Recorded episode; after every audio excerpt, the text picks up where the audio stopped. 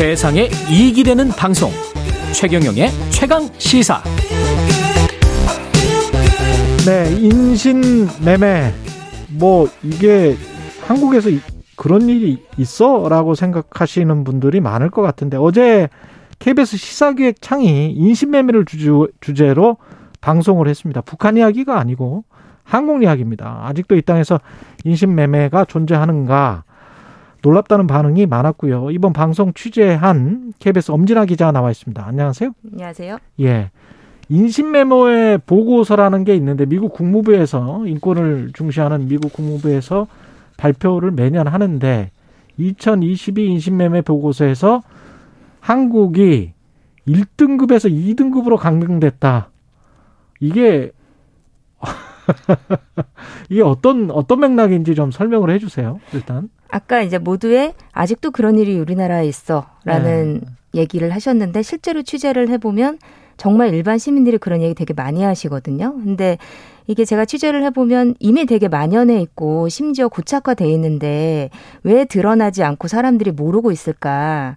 사실 문제 제기가 안 되기 때문인데 어. 그 문제 제기를 왜 못할까를 제가 이제 취재를 한 건데 예. 미 국무부에서 2등급으로 이제 이번에 그 인심의 보고서에서 우리나라 등급을 하락을 시켰는데 음. 20년 동안 우리나라가 1등급이었거든요. 그런데 1등급이면 이제 녹색 최상위 등급. 예, 네, 맞아요. 그런데 20년 만에 2등급으로 하락해서 최악의 성적표다. 이렇게 음. 얘기를 하고 있는데요.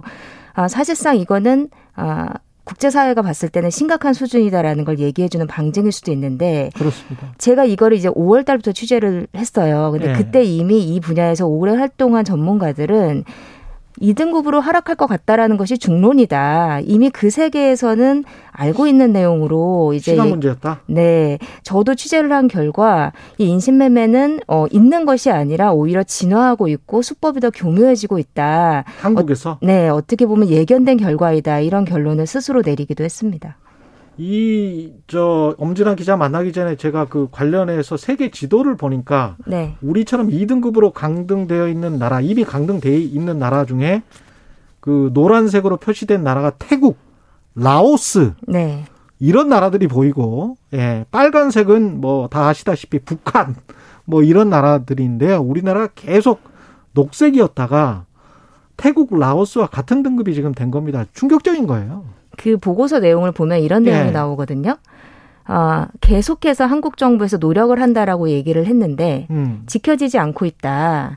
그러니까 그 맥락을 읽어보면 우리가 계속 기회를 줬는데 너희는 지키겠다, 지키겠다, 개선하겠다고 얘기를 했지만 제대로 된 대책을 내놓지 않고 있고 기본적인 것들, 피해자를 식별하고 가해자를 처벌하고 이런 것들조차 안 하고 있다. 이게 이제 그 핵심 내용이거든요. 그러니까 그렇죠. 사실 기본도 안 하고 있다 이렇게 볼 수 있죠.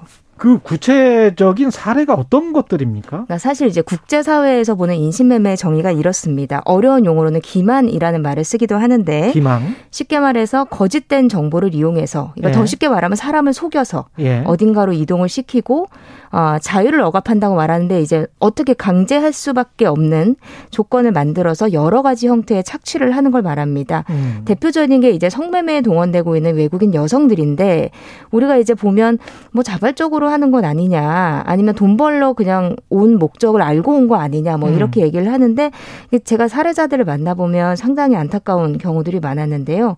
이 분들이 공통점이 있어요. 예. 정보가 매우 열악한 외진 지역에서 살고 있었고 그 외. 외국 현지에서 예. 가족을 위해서 생계를 책임져야 하는 가장이었습니다. 음. 요즘에 뭐 K 드라마, K 팝에서 한국에 대한 호감은 상당히 높고 사람을 너무 잘 믿어요. 그러니까 너무 순수한 거예요, 이분들이.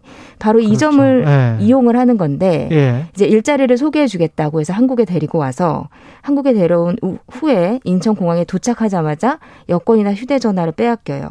그러고 이제 성매매를 해라. 이렇게 강요를 당하는데, 우리가 뭐, 사실 거절하거나, 뭐 도망갈 수 있는 거 아니냐 이렇게 음. 생각할 수 있는데 사실 뭐 입장을 좀 바꿔서 생각을 해보면 누군가 와서 예. 그 한 명만 믿고 갔단 말이에요. 그 소개업체 한 명만 믿고 그 어느 나라에 떨어졌는데 돈 벌 수 있다고 해서. 예. 근데 말도 안 통하고 정보도 모르고 지리도 모르고 여권도 없고 아무것도 없어요. 예. 쉽게 도망갈 수 있었겠느냐. 우리가 한번 입장을 그렇죠. 바꿔보면 생각할 예. 수 있을 것 같아요.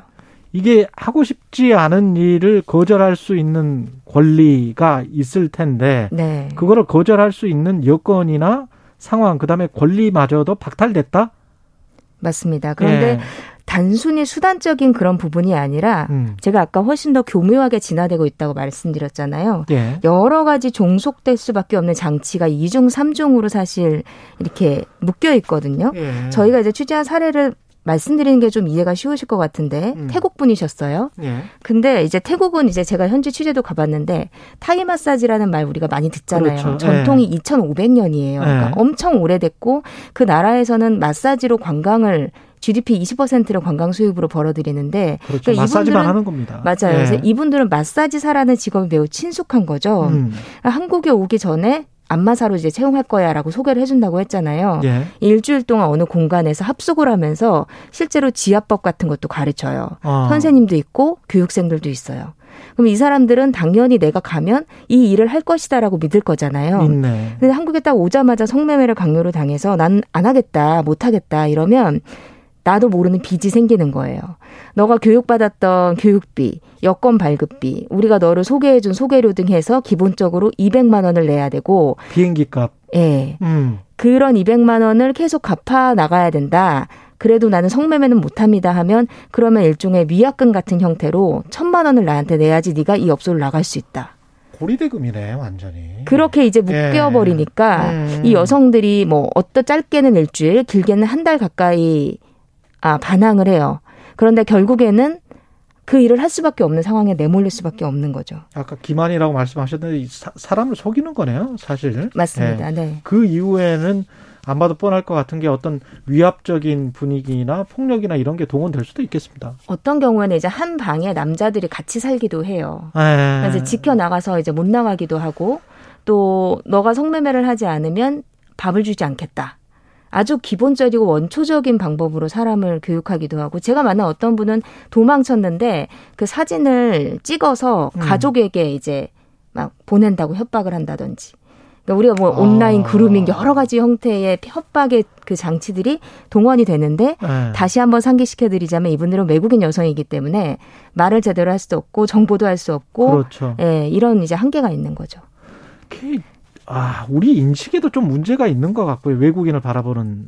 맞습니다. 그다음에 이제 언론 네. 보도에도 조금 문제가 있지 않았었습니까? 우리 왜 이제 그런 기사 많잖아요. 동남아 네. 여성을 동원한 불법 성매매 업소가 적발됐다. 아. 뉴스 되게 많이 보시잖아요. 그래, 맞아요. 근데 이제 그 우리가 뉴스를 보면서도 아까 잠깐 말씀드렸지만 뭐 알고 왔겠지. 뭐 돈 벌려고 뭐 본인들이 선택한 거 아니야라고 우리가 선입견 쪽에 생각을 하는데 무의식 중에 그게 합법적인 걸로 생각을 했었군요. 이분들이 어떤 배경으로 왔는지 사실 그 내막을 좀 알아보자. 한번 고민해 볼까? 얘기를 들어볼까? 이런 음. 분위기는 사실 안 됐던 거죠. 여성만 있을 것 같지는 않고 지금 저 외국인 남성 노동자도 있을 것 같고 장애인 문제도 있을 것 같은데요. 옛날에 그 신한염전 사건도 생각이 나고 맞습니다. 한국인도 네. 예외는 아닐 것 같기도 맞아요. 하고요. 네. 예. 보고서를 보면은 장애인, 아동 뭐 외국인 남성, 외국인 여성 이런 분들이 이제 많이 거론이 되거든요. 네. 공통점은 있죠. 취약계층이다. 네. 그렇죠. 네. 그래서 실제로 이제 외국인 남성의 사례들도 되게 많이 언급이 되고 있는 부분이긴 합니다. 예. 그 구체적인 사례들을 또 한번 짚어보면 또 더 다가올 것 같은데요. 이제 한국 국적 배를 타고 있는 어선원 문제예요. 그러니까 예. 사실 이 문제가 아 제가 정말 너무 취재를 하면서 마음이 답답해서 음. 너무 관행적으로 고착화되어 있을 정도로 심각한데도 이게 제대로 된 실태 조사 한번 이루어진 적이 없어요. 그래서 저희 시사기획 창에서 방송 시간의 상당 부분을 이 부분을 할애를 했는데 예. 역시 이주 노동자라는 공통점이 있습니다. 또 음. 가족을 위해서 돈을 벌러 한국에 오지만 아, 사람이 이제 일을 해서 너무 힘들면 뭐 항의도 할 수 있고 뭐 그만둘 수도 있고 여러 가지 최소한의 그렇죠. 선택관은 줘야 되는데 그걸 못하는 또 기재가 있었어요. 그러니까 단순히 그래서 이거를 노동력을 어, 제공하는 걸 넘어선 노동 착취를 당하고 있다. 이런 사례가 지금 한국에서 나타나고 있습니다. 어떤 건가요? 그 예를 들면 예. 이제 지금 어, 한국 어선원의 45%가 외국 한국 국적 어선, 그러니까 한국 배를 타고 있는 어선원의 네. 45%가 외국인 노동자예요. 음. 두명 중에 한 명은 외국인 노동자, 이주 노동자. 다시 말하면 음 고기나 뭐 꽁치나 뭐 여러 가지 뭐 음. 꽃게나 등등을 잡을 때 이 사람들이 없으면 운영이 안 된다. 한국 어업은 이렇게 볼 수도 있는데 예. 사실 한국 젊은 남자들이 음. 험한 일을 하고 싶어 하지 않는 거예요. 그러니까 예. 상당히 고령화되어 있거든요. 음. 그래도 누군가는 계속 수산물을 먹기 때문에 이 일을 누군가는 해야 하는 거죠. 음. 그래서 이 자리를 이주 노동자가 채우고 있는데 문제는 힘든 건 다 똑같단 말이에요. 예. 그래서 뭐 저희가 취재한 분 같은 경우에는 보통 평균 아, 새벽 2시부터 밤 10시까지 일을 하신대요. 새벽 2시부터 밤 10시? 그러면 쉬는 시간이 밤 10시부터 새벽 2시까지 4시간인 4시간, 거죠. 4시간 그때만 잔다는 거예요? 그래서 그게 가능하냐 했더니 뭐 그거는 평균이고 아예 24시간 잠 못 자고 일을 할 때도 있다. 뭐 먹는 거, 씻는 거 당연히 열악하고요. 네. 그런데 이분들이 올 때 무슨 걸 내냐면 이탈 보증금이라는 돈을 맡기고 와요. 아, 돈을 내고 오는 겁니까? 네. 한국에 취업하기 위해서? 네. 네. 그래서 이제 아예 그, 안 내면은 한국에 이제 못 들어오는데 돈을 내기는 내야 돼요. 왜냐하면 외국인 선원이 한국으로 입국하기 위해서 송출비라는 명목으로 돈을 내긴 하거든요. 음, 그런 뭐 예를 들면 있겠죠. 네. 뭐 비행기 티켓도 사줘야 되고 네. 이분들 선원으로 안전 교육을 할 수 있는 교육도 해야 되고 또 이제 뭐 여권도 발급해줘야 되니까 돈은 내야 되는데 그게 우리 정부가 정한 상한 기준이 있어요. 5,500달러예요. 아, 5,500달러? 그러면 700만 원 정도인데 그런데 실제적으로 이 돈 외에 네. 이탈 보증금이라는 쉽게 말하면 웃돈을 내지 않고는 그 음. 외국에 있는 현지 업체에서 한국에 있는 선원 선원들을 한국으로 보내주지가 못하는데 예. 그 이탈 보증금 명목으로 내는 게 한 천만 원 정도가 더 내요. 조개발국 사람들에게는 엄청난 돈이네. 이게. 그렇죠. 그러니까 1,500에서 2천만 원 정도를 내고 있는데 예. 우리 정부가 정한 상한 기준보다 높을 뿐더러 음. 사실 이 정도 돈이면 어느 정도냐면 집 한 채 값. 그럴 것 같습니다. 예. 근데 그 돈이 없잖아요. 예. 그러니까 이 사람들은 집을 담보로 은행에 대출을 받아서 그 돈으로 내거나 뭐 친구에게 빌리거나 부모님이 어디 다른 데 가서 빌려오거나 다 이런 식으로 이제 하는데 문제는 내가 배에서 도망을 가면 이 이탈 보증금이라는 돈을 못 받아요. 다 떼이네. 그러니까 아무리 힘들어도 이 사람들은 그냥 버티는 거예요. 그러니까 2천만 원은 일종의 이제 자기 몸값에 관한 보증금처럼 여기고 선장은 그걸 활용해서 마음대로 노동 착취를 할 수 있는 그런 구조군요. 그러니까 아까 제가 서두에 길게 말씀드렸지만 우리가 네. 필요해서 이 사람들이 이제 한국에서 일을 하는 거잖아요. 음. 그럼 사실은 노동에 대한 대가를 어느 정도 줘야죠. 더잘 그렇죠. 주지는 못하더라도. 네. 그런데 이제 그 돈을 주면 비용이 많이 올라가니까 음. 주고 싶지 않으니까 오히려 반대로 오히려. 선원에게 당신이 2천만 원이든 1천만 원이든 돈을 미리 와라. 어떤 상황에서도 도망가면 안 된다. 힘들어서 나가게 만들어 버리는구나. 네. 그런 문제가 이제 생기는 거고. 하, 네. 참 답답하네요. 예, 여기까지 듣겠습니다. 예.